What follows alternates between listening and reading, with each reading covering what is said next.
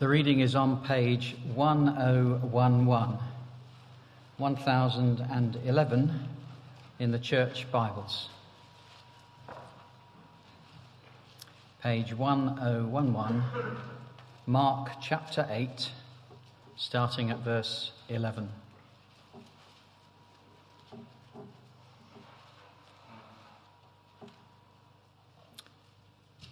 The Pharisees came and began to question Jesus. To test him, they asked him for a sign from heaven. He sighed deeply and said, Why does this generation ask for a miraculous sign? I tell you the truth, no sign will be given to it. Then he left them, got back into the boat, and crossed to the other side. The disciples had forgotten to bring bread except for one loaf that they'd left, that they had with them in the boat. Be careful, Jesus warned them. Watch out for the yeast of the Pharisees and that of Herod. They discussed this with one another and said, It's because we have no bread. Aware of their discussion, Jesus asked them, Why are you talking about having no bread? Do you still not understand? Are your hearts hardened? Do you have eyes but fail to see, and ears but fail to hear? And don't you remember? When I broke the five loaves for the five thousand, how many basketfuls of pieces did you pick up? Twelve, they replied. And when I broke the seven loaves for the four thousand, how many basketfuls of pieces did you pick up? They answered, Seven. He said to them, Do you still not understand? They came to Bethsaida, and some people brought a blind man and begged Jesus to touch him. He took the blind man by the hand and led him outside the village. When he had spat on the man's eyes and put his hands on him, Jesus asked, do you see anything? He looked up and said, I see people. They look like trees walking around. Once more, Jesus put his hands on the man's eyes. Then his eyes were opened, his sight was restored, and he saw everything clearly. Jesus sent him home, saying, Don't go into the village. Jesus and his disciples went on to the villages around Caesarea Philippi. On the way, he asked them, Who do people say I am? They replied, Well, some say John the Baptist, others say Elijah, and still others, one of the prophets. But what about you? He asked. Who do you say I am? Peter answered, You are the Christ. Jesus warned them not to tell anyone about him. May the word of Christ dwell in us richly. Amen.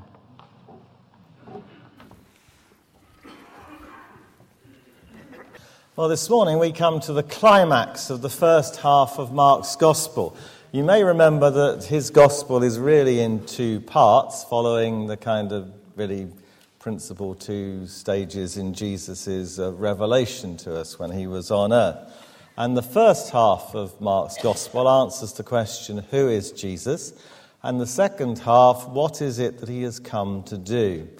In answer to the first question, Who is Jesus? we have here, just almost at the end of chapter 8 halfway through the gospel, we have Peter's answer in verse 29 You are the Messiah. Now, this is not something that uh, he realized on first meeting Jesus, though I guess when he was um, asked to follow him, um, that is how he hoped it would turn out to be we believe in progressive revelation, not only just in the history of the universe, that we've learnt more as time has gone on, But of course, when Jesus sort of pitched up on earth, he didn't sort of suddenly kind of come out with everything as to who he was and tie all the loose ends together in one speech. Um, no, he took three years to gradually, through his, uh, his miracles that were signs and evidence as to who he was, through his teaching, so people could come to understand what they're seeing and hearing, and through his character, realizing how genuine and how honest and how much integrity he has, that uh, he gradually reveals himself. But even though Peter has come to say, You are the Messiah, you are the Christ, his understanding, as we'll see at the end of chapter 8 in two weeks' time, was still inaccurate and incomplete. The apostles don't get the full realization of who Jesus is and what he came to do until after the resurrection of Jesus from the dead, in that particular intensive six week period when he appeared to them and taught them. Everything he'd said all started clicking into place and making sense. So this week we find that Jesus has just returned from Gentile territory to Jewish territory on the western side of the Sea of Galilee. And no sooner than he's had time to say shalom, his adversaries, the Pharisees, are on to him with their request for a sign. Verse 11. The Pharisees came and began to question Jesus. To test him, they asked him for a sign from heaven. He sighed deeply, you know, just as you do when people are going on and on about the same thing, you know. He sighed deep, you know, he was human. He sighed deeply and said, Why does this generation ask for a sign? Truly, I tell you, no sign will be given to it. Well, the kind of sign that the Pharisees wanted was the kind demanded when Jesus was tempted in the wilderness. The devil tempted him to turn stones into bread or to jump off the pinnacle of the temple, which would be a bit akin to jumping off the top of the Churchill Plaza. And rather than kind of following the laws of gravity and crashing to the ground and be killed, somehow or other, you know, because God has got plans for Jesus, you know, the elite angels would be winging it in there as quick as anything and enable him to float down to earth in one piece, unharmed. But Jesus is not into this kind of trickery business. He's not into doing things which might force people to believe in him. Now, by my reckoning, so far in Mark's Gospel, and remember, Mark's Gospel is half the length of Luke and Matthew, so there have been more than this, but this is what in Mark's Gospel. So far, we've had Jesus perform three miracles over evil forces nine miracles on individuals being healed of pretty incurable diseases, and three occasions when an unspecified kind of multitude of people were miraculously healed. And then we've had four miracles over nature, including the feeding of the 4,000 most recently and the 5,000 a bit earlier. That's 5,000 and 4,000 men. There are women and children as well, all from a minuscule amount of fish and bread. If that's not enough by way of signs, then the Pharisees are not going to believe at all, are they? These miracles were meant to get people to ask questions. Who has authority over the powers of evil? Who has authority over nature to command it and speak, and it is done? Who who can create out of nothing, who can restore instantly and completely somebody that nobody else could possibly do. Not then, not now. Who can bring the dead back to life? And you think the answer was pretty obvious. But if you've decided that Jesus of Nazareth is not the Messiah, largely because of the consequences it will mean for you, then no more signs are of any use at all, are they? Jesus has given them ample opportunity. So now we read that he leaves them and moves on, once again outside of the territory of Israel. Verse 13. Then he left them, got back into the boat, and crossed to the other side.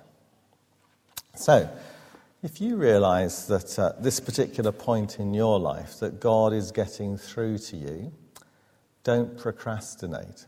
Yeah, do weigh it up carefully, but don't procrastinate. Now is the time for you to respond to his prompting.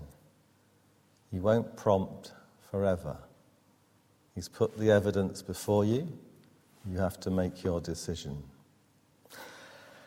Well, next we come to the Pharisees and uh, Herod and um, well, the Herodians. We read 14 The disciples had forgotten to bring bread except for one loaf they had with them in the boat. Jesus warns them Be careful, watch out for the yeast of the Pharisees and that of Herod. Now, you may be surprised to know, although I think I did mention it once, that um, I have had a Mary Berry cookbook since 1976, would you believe? Now, you probably wouldn't. I didn't realize until last year, because uh, I've only ever used it for two recipes chili con carne and something you got out of a tin. So, you know, the other, however many 600 recipes, were never looked at by me. But uh, you won't be surprised to learn that I know nothing about baking, because I never do it. And so, for the benefit of others of you, and I'm sure, you know, you won't want to put your hand up that you have no culinary skills. I'll tell you what I've learnt about yeast. Yeast, amongst other things, makes bread dough rise. The essential of any bread dough are flour, water, and of course yeast. As soon as these ingredients are stirred together, enzymes in the yeast and the flour cause large starch molecules to break down into simple sugars.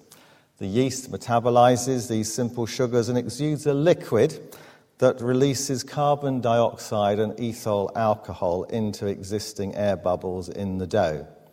I didn't actually get this from the Mary Berry cookbook, but uh, um, if the dough has a strong and elastic gluten network, the carbon dioxide is held within the bubble and will begin to inflate, just like someone blowing bubble gum and more and more tiny, uh, rather, as more and more tiny air cells fill with carbon dioxide, the dough rises, and we're on the way to leavened bread. There we are. So, leaven represents an unforeseen but pervasive influence. Jesus is giving a general warning against unconsciously accepting ideas and practices typified by the example of the Pharisees and the Herodians.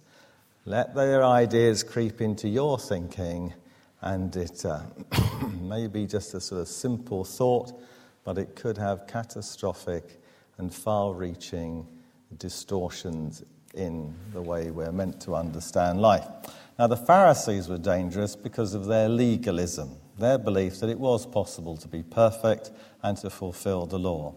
This gave them their unattractive self righteousness a sense that they had earned a place in God's good books, an attitude which left them feeling very smug. But of course, they were hypocrites.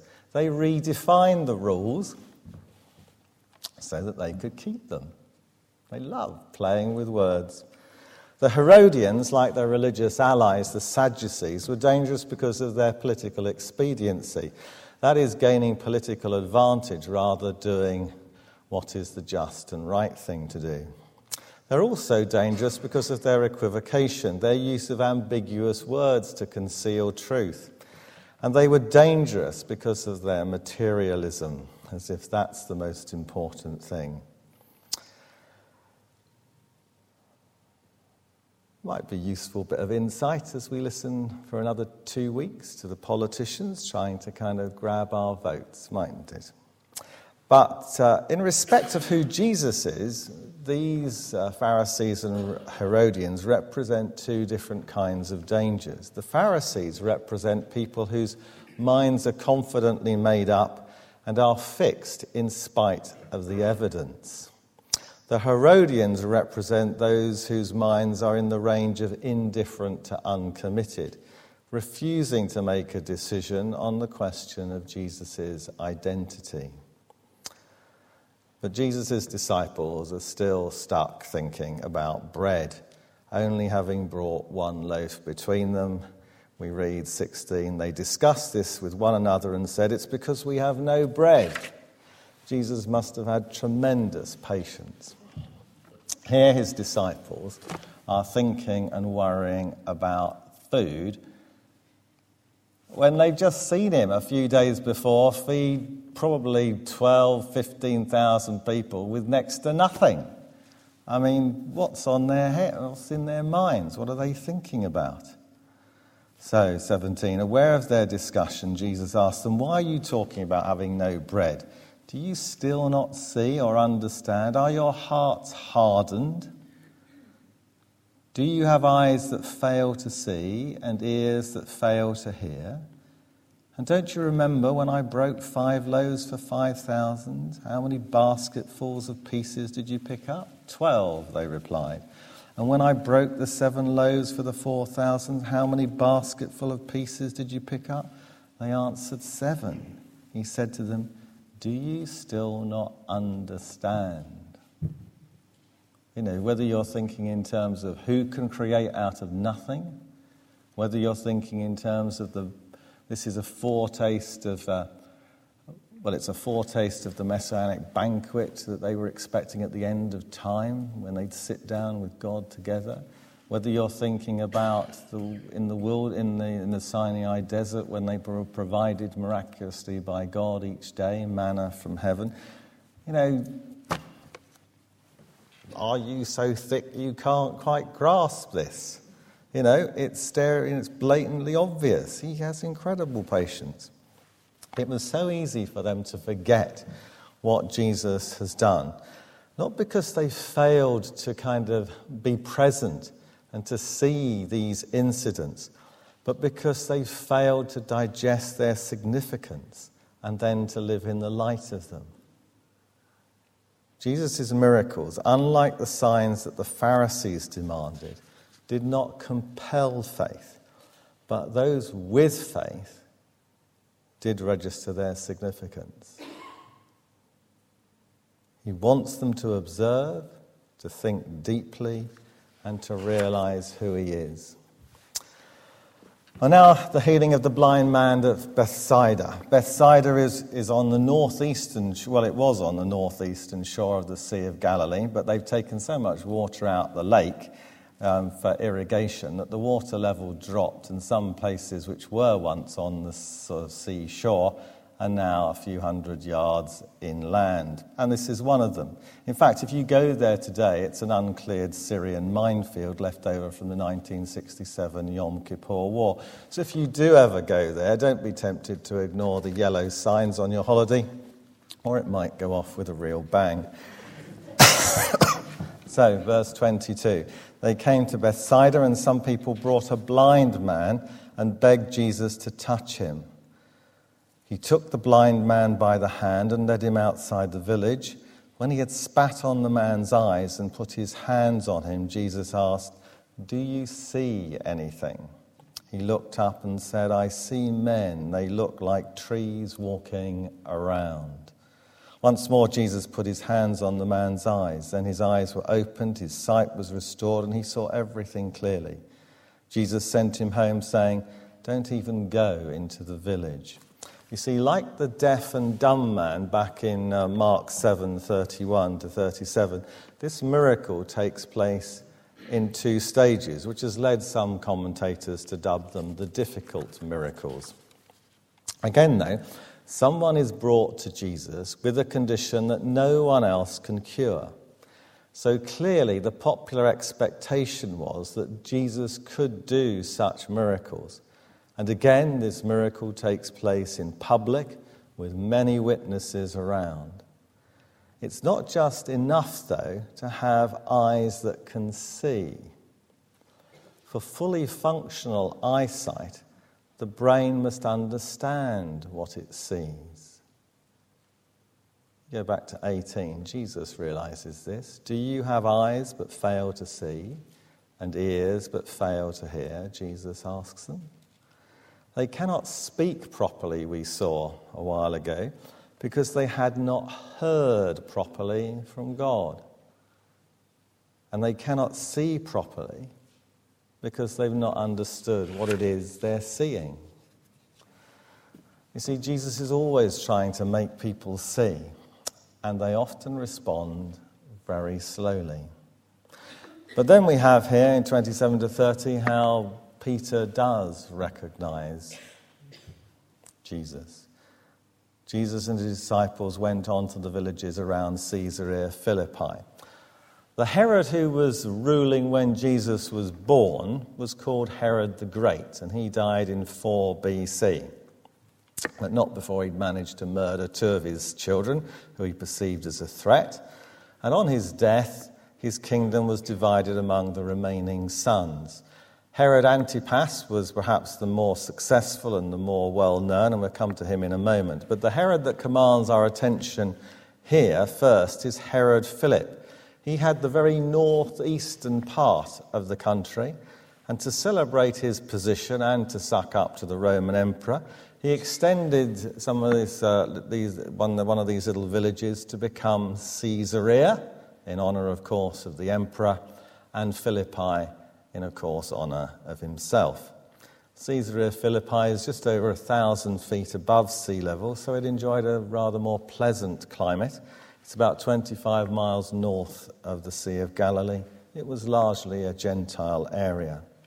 Since the disciples are being rather slow on the uptake, Jesus decides to force the issue of his identity by asking them a very direct question about himself. On the way, he says, we, who, he asks them, Who do people say I am? And they reply, 28, Some say John the Baptist. Well, this, in fact, was the view of Herod Antipas, who ruled the area of Galilee and the area of what is today the western part of Jordan that backs onto the Jordan Valley. He had built Tiberias, that was his way of sucking up to the emperor on this uh, city on the uh, shore of the Sea of Galilee. And um, he was the one who had John the Baptist beheaded because John had criticized him for his adulterous second marriage. Others say Elijah. Three times in the Old Testament, Elijah is spoken as a forerunner of the Messiah. He's the kind of warm up artist, if you like. And uh, some people are beginning to think that Elijah has arrived in the person of Jesus. And still others say one of the prophets. In Matthew's account, Jeremiah is the prophet who is identified, presumably because, like Jesus, Jeremiah spoke with authority and yet suffered a lot at the hands of the people. Now, these views display the kind of diversity of opinion about Jesus in the first century. And they also display the diversity of kind of Jewish expectation at that time. It's interesting, isn't it, that nobody thinks he's a great moral teacher. So, this is time to cite C.S. Lewis. You may have heard this before, but it's well worth repeating. C.S. Lewis in Mere Christianity, after a, good evaluation as to the, uh, the person of Jesus, he says this I am trying here to prevent anyone saying the really foolish thing that people often say about him. I'm ready to accept Jesus as a great moral teacher, but I don't accept his claim to be God. Lewis says that is the one thing we must not say. A man who was merely a man and said the sort of things Jesus said would not be a great moral teacher. He'd either be a lunatic on the level with the man who says he is a poached egg, or else he would be the devil of hell. You must make your choice. Either this man was and is the Son of God, or else a madman or something worse. You can shut him up as a fool. You can spit and kill at him as a demon. Or you can fall at his feet and call him Lord and God. But let us not come with any patronizing nonsense about his being a great human teacher. He has not left that open to us. Lewis says he did not intend to. But it's one thing to be aware of public opinion. It's something else to have to make up your own mind. So Jesus homes in on the disciples. He says, But what about you? Who do you say I am? And that's when Peter answered, You are the Messiah. That's the Hebrew title. The Christ is the Greek translation. Jesus accepts Peter's assessment, which again undermines the simplistic Jesus is a good moral teacher possibility. And again, there is this command to silence. Before the silence has been, don't tell them about all the miracles of healing that I'm doing, because I'm just going to get inundated with all people for the wrong reasons. But now he's warned them not to tell anyone about him. Now, that's most probably because Jesus is aware, and we'll see it by the end of the chapter, that Peter's and doubtless the other disciples' understanding is fuzzy. It's like men as trees walking. And he doesn't want them misleading people, albeit with the best intention. They have got a, a partial, a gradual, an incomplete, and also because it's incomplete, a therefore inaccurate view of him as yet. It's developing. So keep quiet for a while. Let Jesus do the talking, he's saying. You know, it's not surprising, is it, that they hadn't kind of quite got it all together. Because the Old Testament has many strands, and the disciples had particularly latched onto one the patriotic Davidic Messiah, liberator of the people theme. That's what they've latched onto. They'd not picked up the divine Son of Man from heaven or the suffering servant who emerges to atone for the sins of the people. And they'd not kind of synthesized all these different themes, of which they're just sort of two or three. He's not actually synthesized them together so that they all cohere and they make sense. They were groping along in the dark at this stage, gradually becoming more enlightened as they enjoyed greater exposure to Jesus' teaching and the unfolding of his mission, what he had come to do. Of course, for us, we don't have to wait for Jesus to come to the end of his mission.